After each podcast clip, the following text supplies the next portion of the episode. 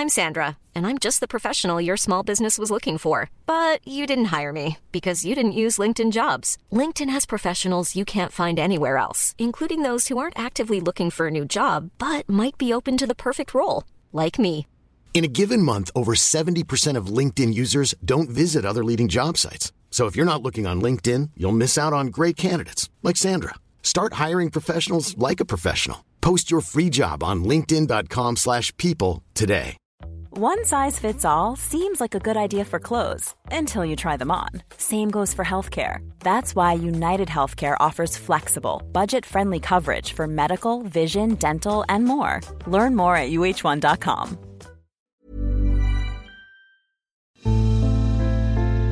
A Living History production. I'm Peter Hart, And I'm Gary Bain. and together we're Pete and Gary's Military History. Podcast.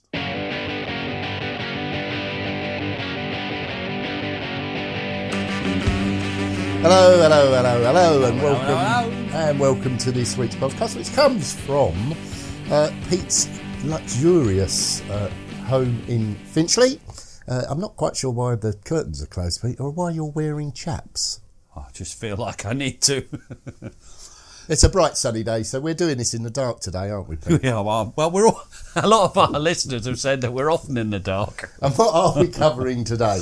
Well, we're covering. Uh, the, the, it's funny what what happened. We were looking for something that gave us chance to use our accents and use the sense of humour for which we're so justly renowned. Sense.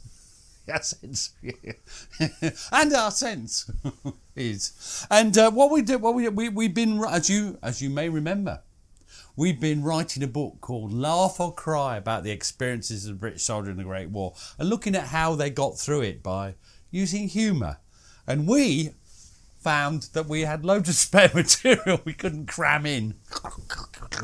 And so uh, we're going to do a couple of episodes on, on the offcuts. Oh, so, so, so this is the outtakes version. This is the outtakes before it comes out. All right, okay. And this one is on uh, recruitment and conditions uh, of a British soldier sometime 1914-18. That's all it is. And and it isn't really academic or technical, but it's just some great stories that show the funny side. Except for the first quote, which has got no humour or sense of anything. I don't know why it's there. And most of the others. Most of the others are pretty dull as well. Having advertised it to the best of our ability. Also, if you don't like accents, please, why don't you just Turn over and do something else. Yes, that's it. that's just what I was going to say. So, uh, where are we, Gary? Well, the uh, the British Expeditionary Force BF. Oh, that's yes, I've heard it, of that. it was uh, it was a small but well trained regular force of initially only four infantry and one cavalry division that was thrown into a continental battle for which it was not prepared. no, it wasn't, was it? It- it- it- I mean, there's about what uh, uh, 200 French divisions, uh, 200 German divisions, smashing seven bells out of each other on the Western Front, and uh, our little uh, force doesn't, re- you know, quality does not make up for quantity in this particular case. Um, now, the, the attitude of the when when war was declared, and funnily enough, the first couple of quotes. Uh, are just setting the scene, really. Uh, a lot of them must have thought, what, what's going to happen? What's going to happen? What's going to happen to me? Uh, I think they have one thing. Soldiers usually have one thing. What's that? Well, they have a, a, a natural confidence in their own fighting abilities. Did you have a natural confidence in your own fighting abilities when you were a soldier? I had a natural confidence in all my abilities, which was um, very quickly demonstrated to be overconfidence. You in were most cases. disabused of that I confidence. um, but at the same time, you know, some of them were aware that actually it might not be easy. and this, is you're going to be Lieutenant uh, Roland Owen of the Second Duke of Wellington's. oh, Duke of Wellington. Oh, well, you've got to do it as the Duke of Wellington. Then. Come on. Eddie, it appears to me that things have now come to such a pitch that we cannot now abstain from joining in the war and still hold up our heads in honour. In fact, if we stay out, whoever wins, we shall presumably take it in the neck soon. The war will be a terrible business, though, won't it? Now, he's a regular in the army, the Duke of Wellington, as we now know him, poor old Roland uh, Owen. Um, but um, as they mobilise, they call up all the reservists. Now, this is always funny, to, not funny, but th- there must be a lot of tragedies, a lot of because uh, people, a lot of old. So, I mean, I'm looking at you. if you were a reservist and you were called up, I think there might be one or two fitness issues. I'm, I'm just glancing at you. Well, there's also the fact that soldiers never complain, and I should imagine that some of them were um, uncomplaining quite a lot about suddenly being called back to the colours. So who am I gonna be? You're going to be Private Edward Rowe of the 1st East Lancashire Regiment. They're a fine body of men. Fine body, of men. Now, where's East Lancashire? Oh, wow. What's the Lancashire accent sound like? Duke Wellington. Oh, yeah, I'll go for that. 15 pairs of critical eyes. He's a pirate. He's a pirate. 15 pairs of critical eyes were directed on me simultaneously to see how I was taking it. That's the call up notice.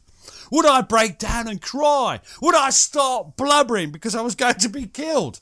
Well, I did not start to cry. Neither did I blubber. I was quite cheerful. I told them it would be over in six months and that I would consider myself lucky if I could get a shot at Jerry before it was all over. Tom, the blacksmith, stated that it would la- not last three months. How could it last longer, with millions of Prussians on one side and the French, English, and Belgians on the other side? We'd go through 'em like a dose of salt. Well, let us hope so. Now, some were more concerned. I know a few, in trying to escape the call up, had the, uh, I think we'll use the word audacity, to conflate their wife with farmyard animals. And I'm Uh, going. now, hang on. what does conflate mean? Um, That's a bit posh for you, Gary. com- compare and contrast, I think, and oh. and equal to. sort of oh, um, yes and ooh and sort of confused generally right you're going to be uh, well this is this is a quote from second lieutenant robert graves who was at this time at wrexham depot with the royal welsh fusiliers as it's graves it's probably totally untrue but we love this story don't we it's probably one of our favourites Private Probert came from Anglesey and had joined the Special Reserve in peacetime for his health. In September, the entire battalion volunteered for service overseas, except Probert. He refused to go and could be neither coaxed nor bullied. Finally, he came before the colonel, whom he genuinely puzzled by his obstinacy. Probert explained, I'm not afraid, Colonel, sir, but I don't want to be shot at. I have a wife and pigs at home. Now, Gary, that look, you, what? Now, I'm looking at you now, a fine figure of a man. What problems might you have if you were suddenly called back to army service now? Right. Well, there's the obvious ones. Boots would be too heavy because you're not used to wearing them again. Uh, uniform at that time would be itchy, very itchy.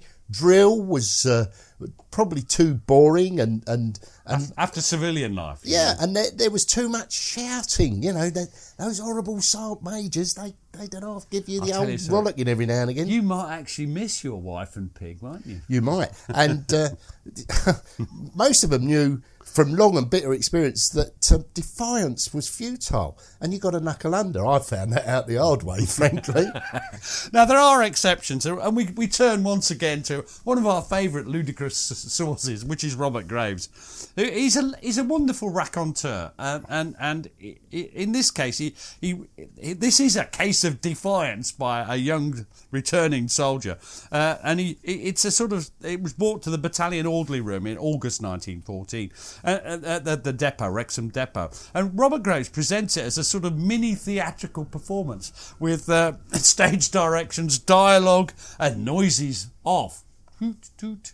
Now, you're going to perform this to the best of your ability, and I believe you're going to employ something like four or five different accents, many of which, or one. many of which you're going to muddle up, aren't you? Yes. Uh, so this is Second Lieutenant Robert Graves, Wrexham Depot Royal Welsh Fusiliers, and he says, The Sergeant Major off stage. Now then, you Davis, cap off. As you were, cap off. As you were, cap off. That's better. Let's go in, prisoner. Right, stand, quick march, right wheel. On stage, left wheel, mark, time. Escort and prisoner, halt. Left, turn. The Colonel. Read the charge, Sergeant Major. Sergeant Major. W.L. Davis at Wrexham on 20th August. Improper conduct, committing a nuisance on the Barrack Square. Witnesses Sergeant Timmins and Corporal Jones. The Colonel. Sergeant Timmins, your evidence. Timmins. Sir, on the said date about 2 p.m., I was acting orderly sergeant. Corporal Jones reported the nuisance to me. I inspected it. It was the prisoner's, sir. The Colonel. Corporal Jones, your evidence. Jones. Sir, on the said day I was crossing the barrack square when I saw the prisoner in a sitting posture. He was committing excreta, sir. I took his name and reported to the orderly sergeant, sir. Colonel. Well, Private Davis, what have you to say for yourself? Davis, in a sort of nervous sing song. Sir, I came over queer. I'll have a sudden, sir. I had diarrhea terrible bad. I had to do it, sir. Colonel. But, my good man, the latrine was only a few yards away. Davis. Sir, you can't stop nature. The Sergeant Major says, Don't answer an officer like that. There was a pause, and Sergeant Timmins coughs. Sir. Colonel. Yes, Sergeant Timmins. Sergeant Timmins. Sir, I had occasion to examine the nuisance, sir, and it was done with an effort, sir. That was a brilliant performance. I'm sure our listeners are, are, are even now applauding round their uh, whatever they listen it to. Um, now, so th- so th- th- this is the reservist thing. Funnily enough, those quotes are in the book. That that last couple of quotes because you just couldn't miss them out, could we? Uh, but then we're now moving into new territory for us, and the, the voluntary recruitment is, is is just bursting forth, isn't it? Uh, bursting forth. And what's this they're raising now? Well, they're, they're raising the first hundred thousand. It was Kitchener's first hundred thousand, which I think was smashed, wasn't it? Yeah. And many more were joining joining the territorial force battalions. And you're going to be a uh, a Mr. William Andrews. Men were pouring in. Men were ready to sign anything and say anything. They gave false names, false addresses, false ages. They suppressed their previous military service or exaggerated just to seem to promise some best. Recruits had to sign as fast as they could. They did not trouble to read their papers, whether our motives were to defend Britain, see the war, or get free food. We bundled ourselves into the army in those hot, wild days of August 1914. What fun we meant to have! What fun! Yes, and false accents by the sound of that one. Yes, I'm not quite sure where he was from, Pete. Where was he from? Oh, he was from Cornwall, right, okay. Now, many tried to join underage, and they're, they're, this included one 13 year old, and I'm going to be George Mayer. And he says, I'd already tried to join up once at a recruiting office in Preston. Oh, in Preston. It's all right. I like the underage sound. I had borrowed a suit of my father's, turning up the trousers. But as I got halfway up the steps to the office, somebody cuffed me behind the neck and gave me a kick up the backside. Go home to your bloody mother, a voice said. I turned and saw a police sergeant, a friend of my father's. Fabulous. He then, you, you, Gary, or this George, runs away from home and presents himself to a recruited sergeant in Lancaster. He was just 13 and he got in without any question whatsoever. Ah, fine, well set up lad like you. You get in the army anytime. Uh, and uh, by the time he was 14, he was in France. Uh, well, before he was 14, three months short of his 14th birthday, he was in France. It? Yeah, it's absolutely. Now, intent as they are in, in filling the army's ranks, recruitment sergeants frequently turn a blind eye to the age of young lads eager to enlist, and many were allowed to join one or even two years below the required minimum. Now, one such uh, was Harold Hayward uh, on the 15th of September 1914, and you're going to be Harold. I went down to Colston Hall with the hope of enlisting the newly formed battalion by the city called Bristol's Own. Official title 12th Battalion, the Gloucestershire Regiment. I went to the recruiting table and the recruiting sergeant was there. I, I, I knew that the age of enlistment was 19, so it was no good me telling the truth. I would say I was 19 instead of 17 and a half, but I wasn't asked how old I was. I was asked, when were you born? I gave the answer I'd, I'd throughout my life. 12th of February, 1897. Gong! the recruiting sergeant said, Well, I don't know. I, I don't know whether we can take you at that age. He must have seen my sad look. And he said, But if you go outside the Colston Hall, run round the building three times, you'll be three years older when you come back. That was good enough hint for me. When I came back, he, he said, How old are you? And I said, Twenty. So that got me into the battalion. Ah, Another range of accents showing my natural acting talent, I feel. Yeah. I'm so pleased that those who don't like us doing accents are buggered off and aren't listening. Because they'd be foaming at the mouth by this time. Now, army medicals varied greatly in how rigorous they were. Uh, uh, Ivor Hanson uh, had his after attending the Card. Oh God, the Cardiff recruiting office, Ah! and I'm going to be Ivor Hanson. The first doctor examined my teeth, and I guess I scored full dental marks. For some weeks ago, I purposely had some decayed teeth extracted. A doctor tested my heart and lungs, and on one memorable occasion asked me to cough. Now, I had the cough and drop in uh, 1977 78, and um, it could be quite embarrassing. I seem to remember there was a nurse in the room, and uh, I just was thinking this could, this could all go terribly wrong. Now, he says You don't have that problem anymore, do you? Oh, absolutely not. Flaccid Gary, they call you. A doctor tested my heart and lungs and on one memorable occasion asked me to cough. I was A1 in all those respects too. He had two then, if he's A1. Eventually, each candidate was perfectly nude, and while waiting for my examiner to make entries on my documents, I saw some of the sights of my lifetime. For the final test was a march by each candidate in the nude up and down the room before Major Lucas, chief of the medical board. Short and tall, lean and fat, and some pot bellied, all did their unique parade, proving for me conclusively that clothes add to the appearance and dignity of most men nowadays. How true that is to this very day. Um, now, doctors could be somewhat cruel, or, or should you say blunt, in their assessments on the, you know what they write on the recruitment documentation. And I'm going to be Private Arthur Dolby of the 15th West Yorkshire Regiment. Oh God, I should be able to do that. I'm from Chesterfield. Uh, this is near now. Luton. Yeah, all right. Aye. He looked at me and he says, uh, "Sh- sallow complexion, prominent nose, mole on right cheek. Before he'd done with me, I, I, I felt a bit like Frankenstein. Then he says, initials. I says, F.A. He says, you're going to have trouble with that. F.A. in the army doesn't sound for your initials. what does it sound for, Gary? I've never been in the army. Flipping ack. Flipping ack. I couldn't think of another A word. Flipping arse. Now, similar scenes uh, are being enacted in uh, Australia and Canada. We're not really covering Australia and Canada this, but this quote was just so funny that I, we couldn't resist putting it in the podcast. So you're going to do a Canadian accent. I'm not. for- It's uh, going to be you, Pete. I knew that. And you're going to be Herbert. It says me. yes, we've written it down. I'm not doing to- a Canadian accent. You're going to be Herbert Dalton Bolster. Once I was young and handsome, that's Australian, and laid claim to an intelligence which permitted me to hold intercourse with beings fashioned just a little lower than the angels. I was almost human in my actions and tastes. I was said by some to possess a temperament, whatever that may be.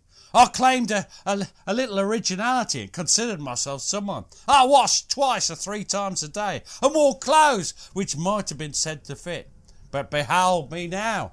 I am become a portion of Canada's gift to the Empire. I am a full private in the army. I have not even a name. How have the mighty fallen? he haven't been in Canada long then. no, he just come home from Australia. Now, once in, they're issued with a uniform and kit, although the pressure of numbers caused delays, so many were given blue uniforms to tide them over before they got their khaki. Now, this triggers the appalling, uh, following appalling doggerel. Now, this is a, a, a poem, and I'm going to read this. Uh, it's by Well, you are a poetry corner expert. it's by J. L. Hardy of the 17th Highland Light Infantry. So he, he obviously is from Edinburgh. He's got a English accent. And this is called The Khaki and the Blue. We were quite the smartest lot that Kitchener had got to see his bit of business carried through. Indisputably chic, our appearance was unique, while still we wore our uniforms of blue. And if on pleasure bent, no matter where we went, our appeal was irresistible when dressed. The clothes were quite enough to attract a bit of fluff, and our captivating manner did the rest. Unfortunately, though, resistance to the foe necessitates less visible attire. However nice the blue, in spectacular review, it's rather too attractive under fire. Accordingly, one day, a change to in our array, the new phenomenon was duly fitted on. Oh, great lyricist. But the khaki left us critically cold, as contrasted with the blue. Its merits were but few, its deficiencies were great and manifold. So humbly, so humbly we submit, since the khaki doesn't fit. Yeah, it often didn't fit, did it? And I'm going to be Private Ernest Aldridge, 2nd Welsh Regiment. I was a boy of 17 years old. The uniform I was given was made for someone of about 28 stone, Gary. I didn't know whether I was inside or outside it. If the neck of the coat had been a little larger, I'm afraid I would have slipped right through. When we were making a turn, I would be halfway round before my uniform would start to move, which was all, which always worried my drill instructor, because I would never be in line with the other fellows. You can imagine that, can't you? Little head turning around in the uniform. Ah. now, accommodation at the barracks and depots was cramped to the brim, and I'm going to be Private Tom Price of the 13th Welsh Regiment. Why are we doing this to ourselves with all these Welsh quotes? Well, it's Welsh, so he's obviously English. We were pushed into a big gymnasium hut. It was so crowded that we had to use each other's bodies as pillows to sleep. I'm not sure where he's from. it was absolutely packed full. The men had all gone down t- to the canteen and got a drop of beer. They came back singing. I was only 17. I was sitting down in a corner there. Somebody was telling jokes. We were laughing. A real old high time going on there. Somebody had pinned a Lance Corporal stripe on a tall chap, and when the bugle went lights out, he shouted, Come on now, put those lights out and stop this laughing. Nobody took any notice of him, and it got worse. Eventually, he said, I won't tell you again, put those lights out. Nothing happened. He said, Fall in, two men, and put that man in the guardroom. That was me. I'd been sitting down in the corner with the men, and I was laughing with them because it was so funny the things they were saying. Don't you touch him, said the boys around me. It just fizzled out. It was my first experience of army discipline. I'm bound to laugh at it. I almost spent my first night in the army in the guardroom. Now, you were often in the guardroom. Were Yeah. you always innocent in that manner? Yes, I was always innocent, but I was. I too would laugh out loud. I'd, I'd once been. Um, I'd, I'd been a lance corporal for a while, and I was now a private again. And uh, my platoon sergeant called me Corporal Bain, and I corrected him and said, "No, no, it's Private Bain, son." And he said, "I'll call you what the bleeping bleep bleep bleep bleep bleep bleep I want." You bleeped, You bleep bleep bleep bleep bleep, and I found myself on a guard parade. Great stuff. Now, um, did, they have barracks for everybody? Barracks or good homes or yeah, what? You know, No, at that time, I mean, you know, the, the clue is in the first hundred thousand. You're bringing in lots, second, yeah, third, you're fourth, bringing fifth, lots of new recruits, and there simply isn't enough barracks to cope with the influx of, of recruits. And many of them find themselves in civilian billets, which the, the army hired. And you're going to be Corporal Harold Gower of the Second Fifth Rifle Brigade. Doesn't say where he's from, Pete, Thank but God we'll guess that. by the accent. uh, Luton. when we were in uh, when we were at Norwich, we were at a place called Thorpe. We stopped outside a biggish house, and the captain said, "Corporal Gar, take six men, and that's your billet." I picked out six men, and we went to the billet. The good lady who owned the house called me in to see her, and she said, "I am a friend of Sir John French, so I know what I'm talking about." I particularly asked the captain to make sure that he sent me someone that I could trust. I know all the London Rifle Brigade are gentlemen and all that, but I've got a rather flighty mate, and I don't want any nonsense.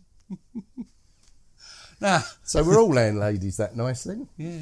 No, no, and you'll. Uh, it's you. I'm just checking. So I can't seem to read at times. Uh, you're going to read. Uh, uh, yeah, you're going to read a quote from Private George Clarkson. John. of- John Clarkson of the First Fourth East Lancashire. regiment. So I want you to sound like our good friend. Now then, she was a nasty woman. There was two of us billeted. The regulations say you should have one man each bed. She put us in a bed and tied a rope to divide it instead. We didn't know any different. Nice from Lancashire, wouldn't? We kept to our own boundaries. We managed. She used to say, Don't think that I'm making a lot of money out of you. I'm not. She's got a deep voice. I says, Well, you're not underpaid. I don't know what you're getting, but we're not getting much money's worth out of it. You can't be getting much. One morning, they couldn't blow Reveille. The neighbours complained, so they sent the fellow round blowing it whistle. Blowing a whistle. Blowing a whistle. Toot, toot. It was cold weather, bitter cold weather. I said, Hey, whistle's gone. Come on, get up. It's too cold. I said, It is cold. We'll not go then. So we didn't go on parade. The landlady's listening on the landing. She went to company office and reported that we hadn't been on parade that morning. She came back and she says, Now then, I'll learn you for being so awkward. I've reported you. I says, You what? It's got nothing to do with you. We get fetched up to company office. Absent on parade. Yes, yes, yes. Seven days confined to barracks. I always remembered that woman. What a woman that was. We were glad to get away from that place. Now, so there's uh, there's pressure on uh, on uh, a lot of pressure on uh, accommodation, but uh, something else that there'd be trouble with. What's that? Well, it, it's it's dissent, I suppose, is how you would you would uh, describe it. I'll describe it as problem with food. Oh, I wouldn't. No. No, because soldiers never complain about the food. Oh, I see what you're saying. Yeah, I, I entirely see what you're saying now. Now Um, you're going to be Captain Raymond Chell of the 10th Essex Regiment. Now Essex sounds a bit like me, Pete. Now, I like this chap because the, the recruits are pouring in, the catering arrangements are breaking down, and, and this bloke, uh, he's a witness to a fantastic method of quelling dissent, which uh, I, I think you experienced for an officer or two.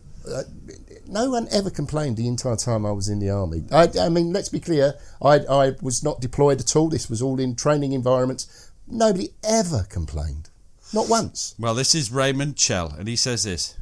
Captain Heppel e- explained patiently, as he had already done a hundred times before, that the War Office had sent a thousand men down where none were expected, and that he was doing his level best to get them food at the earliest possible moment. Whoops. but the men, the crowd, sorry, but the crowd couldn't understand. They wanted a meal, and if they didn't jolly well get it, there was going to be trouble.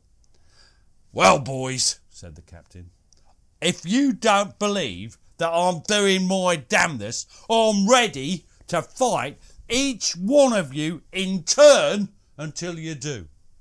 There was a silence for a brief moment, and, and Harry looked at Bill, and Bill looked at Harry until someone at the back of the crowd started to laugh. For Heppel, that's the bloke who'd been shouting, was looking woefully disappointed that no one accepted the challenge. And the laugh burst into a cheer for the captain, and the first and last mutiny of the 10th Essex was over. We went to uh, Fort when I was uh, in basic training, and um, uh, we were doing abseiling, I seem to think. And the platoon officer and sergeant had had to go check something or other. And while they were away, the rations arrived, so we ate them all, including this, which was really quite popular with them. You are such a naughty soldier. Now, what, what are we now? Now, um, um, what's one truism of army life, would you say? Well, it broadens the vocabulary. It certainly broadened mine and the experience of, of young lads. Um, you know, bear in mind, I, I was 16 years old when uh, I first reported, and, and swearing was certainly uh, endemic. And I'm going to be Private Norman Cliff of the Guards Training Depot in Caterham. One of the traditions of the army startled me. It was the language of the crude and licentious soldiery, apparently obsessed by sex. No sentence was complete without the word fuck or tenses thereof, and the result was that the atmosphere became thick with obscenity. It was extraordinary how quickly recruits, most of them accustomed to talk in conventionally polite terms, copied the lurid language of the regular soldiers until it became second nature to them. It came as a shock to a prude like myself, but had to be lived with all day long. Now, one of the celebrated abilities of the British Army from that day to the present is the ability to include the word fuck in, in every as every part of speech in a continuous flowing sentence, which, which is a, a magical wonderment, isn't it? A magical wonderment. Well, a lot of it did come from the Great War. In, in again, the sort of early 80s, we used to sing a song, um, and it, it, I'm just going to try and remember it, Pete, and it went something like this. It's. Uh, uh, I don't want a bayonet in me belly. I don't want me bollocks shot away. I'd rather stay at home around the streets to run and live off the earnings of a lady typist. That's a bit of emphasis on pissed.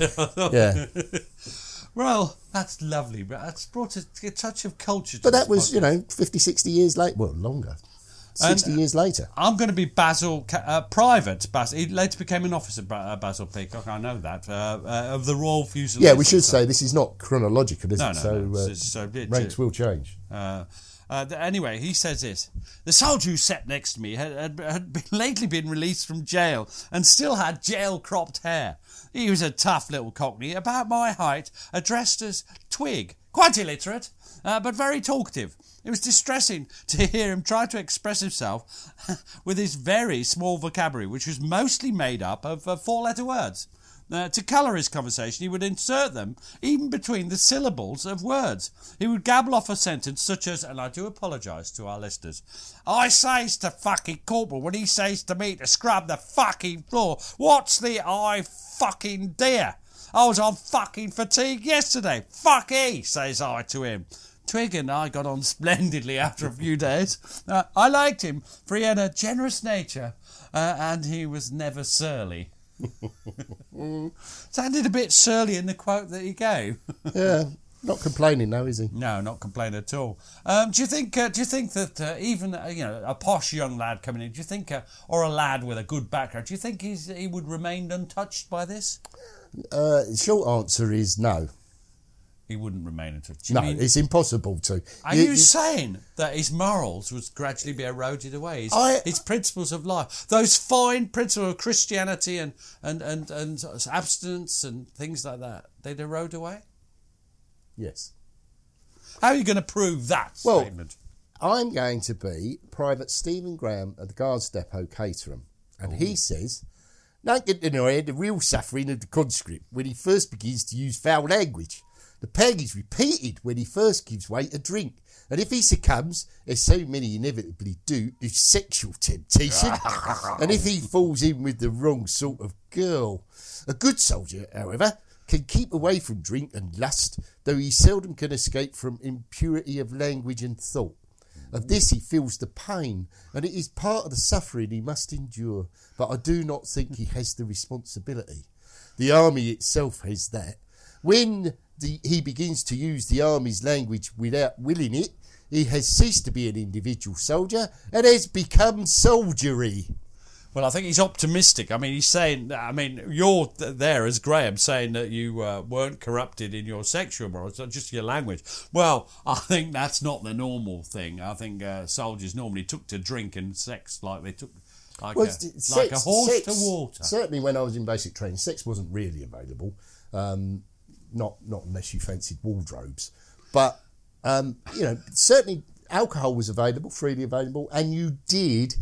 You know, if people around you were swearing, you swore. You, you just responded. Of course you do. It's peer pressure. Um, uh, now, one thing that's often said is that if the recruits swore, then the NCOs. Uh, they, they, they were their betters, weren't they? I mean, I, I see fond, I see from your face fond memories just drifted across, and you're going to be Private Norman Cliff again of the Guards Training Depot, Caterham. I can't remember how I sounded before. I think you were, uh, I think you were the Duke of Westminster. No, I don't think so. Our idealism, our idealism, suffered a crushing setback at the outset of our military careers. Naturally, I suppose, the abuse to which we were subjected, not only by Baker, That's which I'm one of his- assuming is his yeah, one of his training, yeah. yeah, um, which had sexual connotations, and the inventiveness of the obscenities used seemed to reflect extraordinary twists in the NCO's mental processes. most frequently, the victim was accused of appearing to be pregnant, and one of the most fantastic remarks favoured by Baker was, You look as if you've just given birth to a pair of hand painted water jugs. What the Freudian interpretation of that jibe could be, I have no idea. I, I, I just oh. love, just love that quote. In painted water jugs. Oh, Um, dear. now the role, what, what, your, your, experience. So, what is the role of the instructor? How do they do it? I mean, Well- are they really complete utter bastards? No, they provide a focus though, don't they? So they're Are a they single. acting? Yes, they they are acting, and they're providing a, a focus of hatred for young re- recruits. They can focus on that one individual, um, and they, and what they're trying to do, they're they're building uh, teamwork and and a sharing, but the sharing is a shared loathing, know, shared hatred. So they're acting. So there's a sort of character, the drill sergeant, that they all, Yeah, yeah. uh, they all adopt basically this Yeah, persona. and they they actually have the recruits' best interests at heart. Can you believe that of your instructors? Yes, I can now. at the time, Now I'm going to be Private John Ashby uh, at the Training Reserve Battalion of the Middlesex Regiment. just outside London. Oh God, I can't do a Cockney accent. The sergeant major called to us one night. He said, "You're not all bastards. Some of you have got mothers and fathers. According to what I hear, very few of you have written a letter to them. All those who have not written, ta take, wait for it, wait for it, take one pace forward. Nearly all the battalion, including myself, stepped forwards. Right, you don't leave this barracks until there is a letter written to your mother and father. Now that still went on. I joined the junior leaders uh, battalion, and um, uh, we. It, I think it wasn't so much the sergeants that, that asked us, but it was uh, uh, the Women's Institute used to come in and, and you know we'd have tea mornings and things like that, and they would encourage you to write to your parents. I wrote and said, "Dad, can I come home? I've made a terrible mistake," and he wrote back, "No." Brilliant. Now you're going to uh, uh, uh, officers, officers, officers, officers. We don't got much about officers because they're not as funny in some ways. But uh, in the early days of the war, this is a class-based thing. They they from the public schools, the rest of it. Later on, it expands. Uh, now you're going to be uh, James Lovegrove, a Royal Irish Fusiliers Depot, and this is a fairly unique perspective of the qualities that were required to be an officer. One day I was sent for by the colonel. I'd never seen him up to then. He said, Your sergeant has recommended you. What would you like to be? Ooh, I said, a sergeant. He said, Would you? Do you swear? Oh, no, sir. Your drink? No, sir. Have you got a girlfriend? I said, No, sir. I hadn't even kissed a girl up to then. I was dead scared of girls. I might tell you. Well, he said, I don't know. What the hell is the good of you being a sergeant? The only thing I can think of, my boy, is for you to be an officer. I do love that quote. Oh dear. Now there's lots of different perils facing a young officer. Who am I going to be? You're going to be uh, Second Lieutenant John Staniforth, who had been himself promoted from the ranks. Yeah, we we got a couple of quotes later on from him when he's in the ranks. Yeah. Yeah, of the 7th Leinster Regiment. I was casually examining a sword in the anteroom of the mess yesterday when someone uh, innocently suggested, "Let's have a look at the, at the blade." I pulled it out of the scabbard without thinking, and the next thing was gleeful shouts from everybody of "Drinks all round!" and was gently informed that the penalty for bearing steel in the mess was champagne all round at dinner. And those gags would still be. I've interviewed lots of officers who were caught by the versions of the same thing. Uh, that is still. Obviously, you wouldn't know this because you weren't. I'd be it. serving the champagne. Yeah.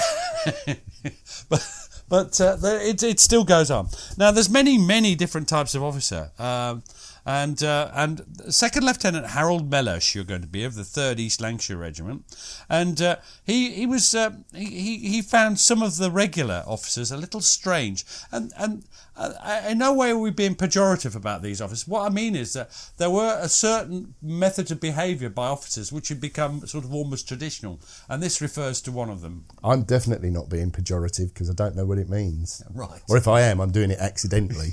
well, I'll judge that by your quote. This is uh, Second Lieutenant Harold um, Mellish. We had half a dozen or so regular captains with us from the 1st and 2nd Battalions. They were handsome and self confident, and though not arrogant, tended to treat new young subalterns like dirt in the tradition to which they were used. Can I just say, it's rare for a subaltern at this time of the to have an accent like a, an East Lancashire pitman. I think you'll find that he uh, he wanted to sound like that. All right, that was his aim in life. I admired them. Two in particular I admired, the most human and friendly of them. I have read somewhere that Marshal Lyautey held that the attribute he liked best to find in an officer was gaiety and northern accents. These two should have pleased him. They also had personality. They drew attention without effort. They were amusing. These two left us for the front again at about this time, and we all saw them off from the officers' mess. They climbed into their taxi. They joked with mincing affectation. They kissed their hands to us. How strange that some men can carry off such silliness with aplomb. How much I wished to be like them. Don't worry, Gary, you are. right, um, and now there's also one of the. So that's one sort of the regular officer, uh, sort of affected ga- ga- gaiety of behaviour. Uh, th- then there's uh, then there's crusty old dugouts, uh, and. Um,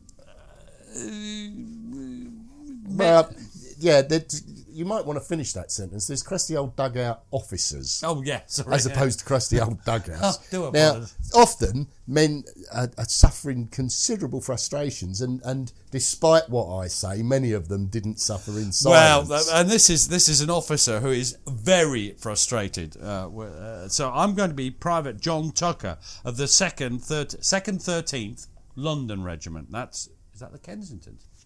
yeah, I think it is. 13th, yeah. Um, and, and, and, and I'm going to read this. Colonel McLean was a rather aged and violently tempered old gentleman. We only saw him on battalion parades and manoeuvres. Thank goodness. With his small pointed moustache, he, he reminded me of Me- Me- Mephist- Who do he remind you of? Mephistopheles. Mephistopheles. Mephistopheles. Thank you, Gary. He was he was always mounted on his horse, and from that vantage point he would scream at us in a very shrill and terrifying manner, calling us all the foul names he could muster up. If he could find no valid excuse for this, he would soon make one up. Woe betide anyone who had the misfortune to go before him on a charge. His sentence was always severe.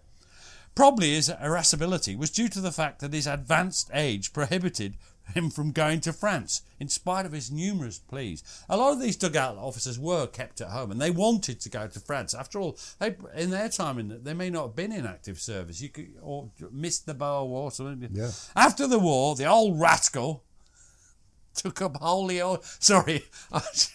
You shouldn't laugh at your own jokes or things you find funny. The old rascal took up holy orders, and one day the newspaper placards bore the legend in huge type Clergyman assaults his housekeeper! Clergyman assaults his housekeeper! Stand it! He didn't it! Clergyman assaults his housekeeper! And strangely left my platoon officer, who I will call, let's call him Lieutenant Biscuit, um, he, he took up holy orders after, after his service as well. Did he assault his housekeeper? I, I'm not aware of that. Just as well. Right, so what's next? Well, um, how would a day begin for new recruits? Well, well, well, well, I'm, I'm going to tell you, I'm back to being. This is John Staniforth when he was a private before his commission in the 6th Connaught Rangers. He just gives us a quick rundown, doesn't he? He says this We get up and pull on our breeches, slip up the braces, lace up our boots, and struggle into a tunic. Set a cap upon the tumbled hair, and the toilet of all but the most fastidious is complete. We cleanse the mouth by the simple and admirable process of hawking loudly and spitting on the floor. A few, however, patronise, you silly old tap, a tap at a sink in the scullery at the rear of the cottage and indulge in a wash if they can face the water, which is very cold. We wash by holding our head under the tap and turning it on. Soap is looked upon rather in askance. By this time, the orderly man for the day has gone to the cookhouse and brought back a pail of hot, sweet tea, which is very welcome.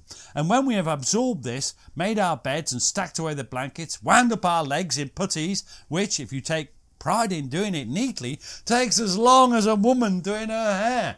Hope my Polly and your Janet don't hear this because that's grossly sexist. Oh, I don't think so, because neither of them have hair. They won't. They won't worry.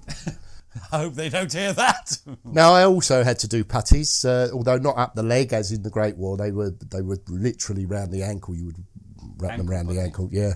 Well, they were the same puttees, but just at the ankle. Um, and we would have ablutions in the morning. And a friend of mine who's passed away recently, rather sadly, um, I always remember him at the ablutions. He he managed to be able to wash and shave with a cigarette in his mouth, which I used to admire the skill from a distance and think, how does he do that?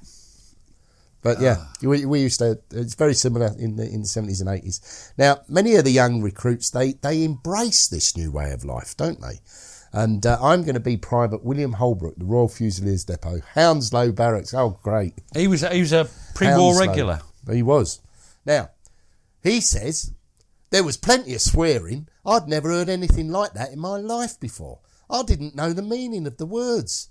They'd go with these girls out the town. They used to come and talk about it. I didn't know what they were talking about. This sex and all that sort of thing. I didn't know anything. It was mysterious. I wanted to find out. I'll bet you did. And I'm going to be Private Edward Pack, uh, first Somerset Light Infantry. And he's talking about how he came to enjoy the sort of rough com- comradeship of the uh, the army. Somerset, eh? War. Oh no. A present barrack life is one of the most amusing things I have ever. Whoops, good bit of a change I, I have ever struck. The men are so amazingly funny war, and they're always so cheery. And one or two of them have got such priceless laughs that you can't help laughing too. There are some perfectly filthy rhymes written up in the rears. What's that, Gary? That's uh, the latrines, Pete. To while away the time spent striving with your insides. I've just realised some people might know, not know what latrines are. So latrines is toilets. Oh, yeah. So rears are latrines and latrines are toilets. Right. Now, um, uh, uh, because when they went for their food, as we, we've already had one quote about that in the but the, the, the, the, food's going to be pretty simple, and it was for you. The food doesn't change a lot. No, but it, I mean, I always found the food really good. They they would work out your, your calorie requirements. You know, it, it was thought about. And when I was uh, in the army, often you'd find that the chefs would be in competitions. Uh, so you you know you would suddenly get salmon, for example, because they needed to practice how to cook it because they'd be doing it at some function later in the week. Well, this is very different. That's with the army. You had the army catering corps. Yeah. Army Catering and Corps. that that was. In fact, I interviewed the bloke who founded it, whose name Hoptro. Um, but this is that was after the Second World War. This is in the First World War, and they were run off their feet, and they couldn't cope with all the numbers. And you're going to give an illustration of this from Gunner Frederick Voigt of the Royal Garrison Artillery. We held our plates while a soldier in a grimy uniform ladled cabbage, meat, and a greasy liquid onto them. We sat down on benches in front of tables and were littered with potato peel, bits of fat, and other refuse. We were packed so closely together that we could hardly move our elbows. The rowdy conversation, the foul language, and the smacking of lips and the loud noise of guzzling added to the horror of the meal. I was so repelled that I felt sick and could not eat. The man who sat opposite kept me under close observation. All at once he asked, Don't you want it, mate? I said, No. Whereupon he exclaimed eagerly, Giss it. A bestial gloating came into his face as he seized my plate and splashed the contents onto his own, so that the gravy overflowed and ran along the table in a thin stream. He took the piece of meat between his thumb and his fork and, tearing off big shreds with his teeth, gobbled them greedily down. Now that's a common experience. This is uh, Basil, uh, Private Basil Peacock, uh, who's then with the Royal Fusiliers. We had amongst us uh, an elderly Billy Bunter, nicknamed Stug from Guts backwards.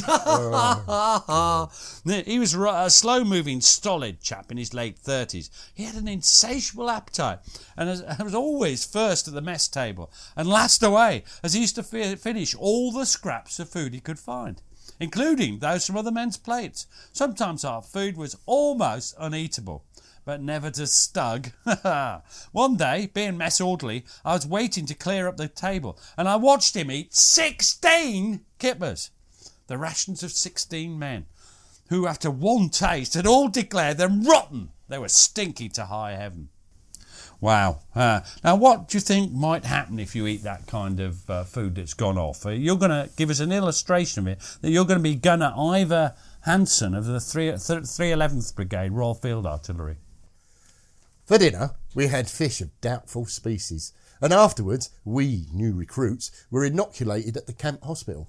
The doctors pinched up the flesh on my bicep and plunged into it its needle in no uncertain manner. But for 48 hours, our duties were excused. The effects of it makes me feel sick and miserable, and I cannot raise my arm, which is stiff and too painful to touch. Over the hospital door, a wit had penciled Dante's forlorn phrase, All hope abandon ye who enter here. Anyone requiring medical aid must report to the orderly NCO at night and parade, if he is able, at 8 on the following morning. This is unsympathetically known as the Parade of the Sick, Lame and Lazy. Did you go on sick parade a lot? I never went on sick parade, actually. Hmm.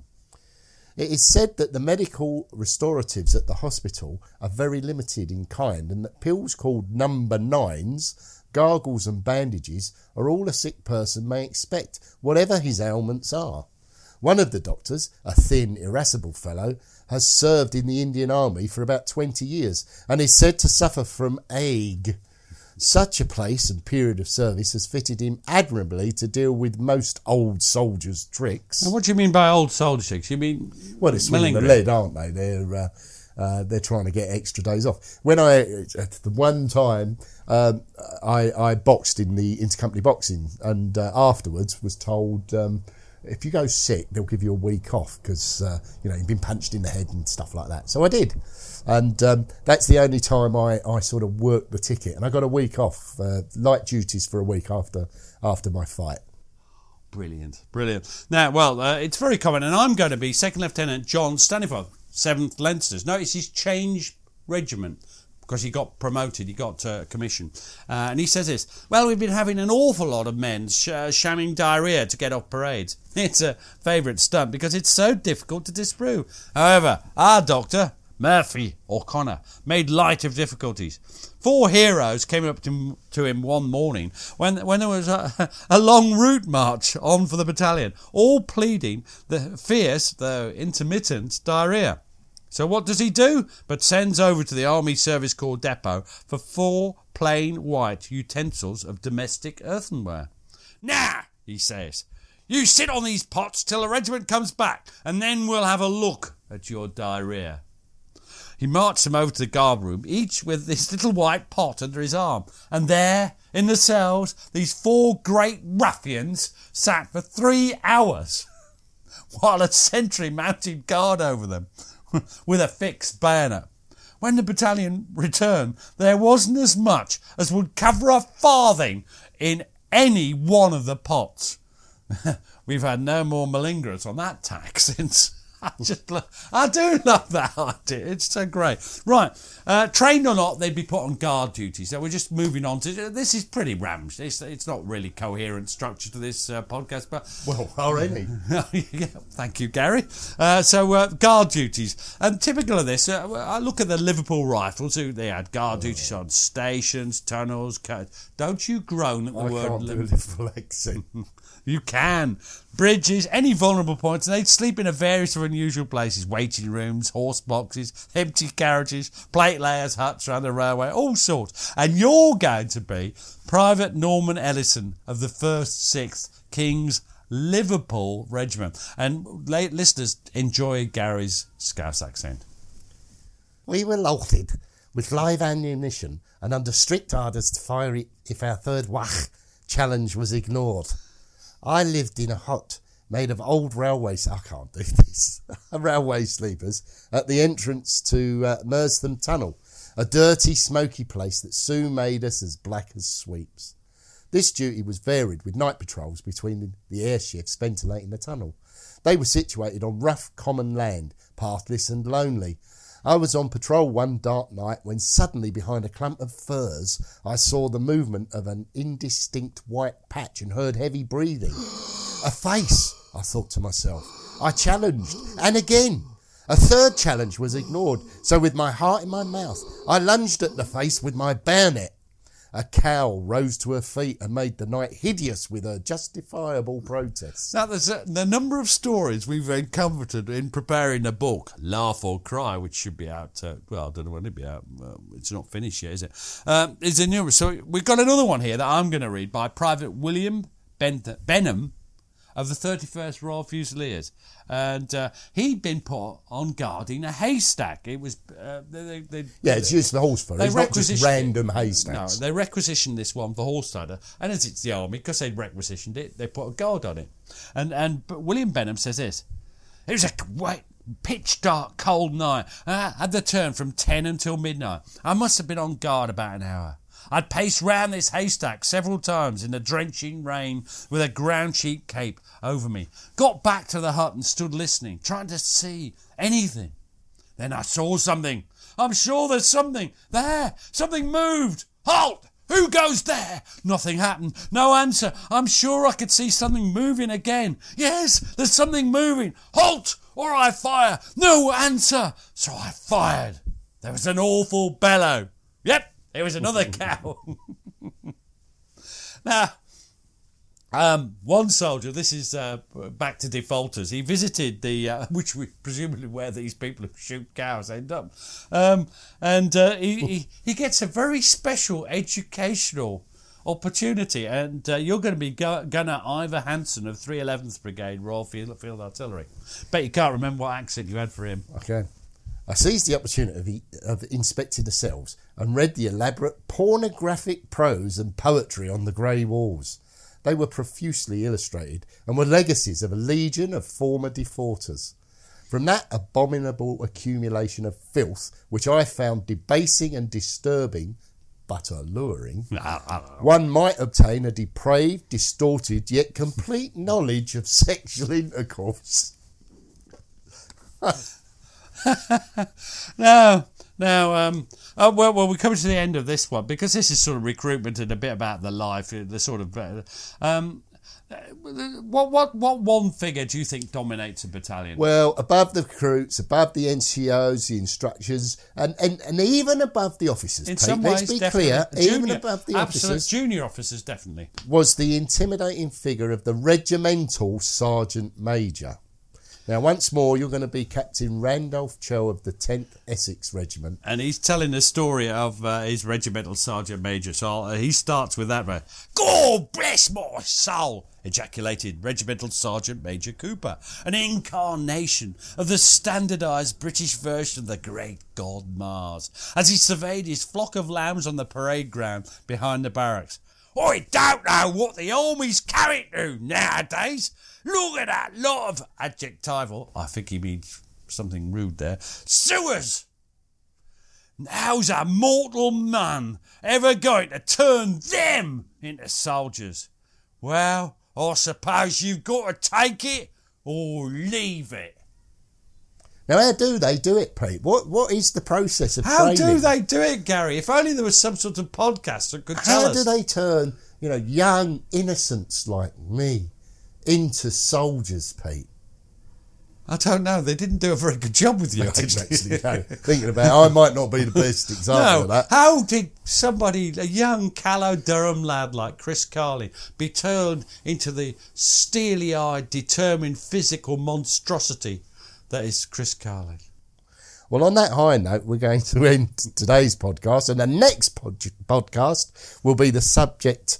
Uh, sorry, the process of training will be the. Su- oh, I can't say this nonsense. Flibbly flop Flop, flop. flop, flop. The next podcast is about training, Pete. Is it? Yeah. All right. Thanks, Gary. You've been excellent today, and I've only made about 12 mistakes. I made one. That was coming here.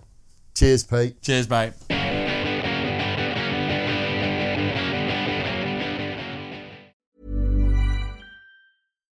Deserves the best, and there's no better place to shop for Mother's Day than Whole Foods Market. They're your destination for unbeatable savings, from premium gifts to show-stopping flowers and irresistible desserts. Start by saving 33% with Prime on all body care and candles. Then get a 15-stem bunch of tulips for just $9.99 each with Prime. Round out Mom's menu with festive rosé, irresistible berry chantilly cake, and more special treats. Come celebrate Mother's Day at Whole Foods Market. When you make decisions for your company, you look for the no brainers. If you have a lot of mailing to do, stamps.com is the ultimate no brainer. Use the stamps.com mobile app to mail everything you need to keep your business running with up to 89% off USPS and UPS. Make the same no brainer decision as over 1 million other businesses with stamps.com. Use code PROGRAM for a special offer. That's stamps.com code PROGRAM. Thanks for listening. Follow us on Twitter and Facebook to learn more about each episode. And if you'd like to support the podcast, you have a couple of options. You can buy us a coffee at buymeacoffee forward slash PGMH or consider subscribing to the podcast for only £2 per month and get ad free listening and bonus content. You can find links for both on our Facebook and Twitter accounts. Sounds great, doesn't it?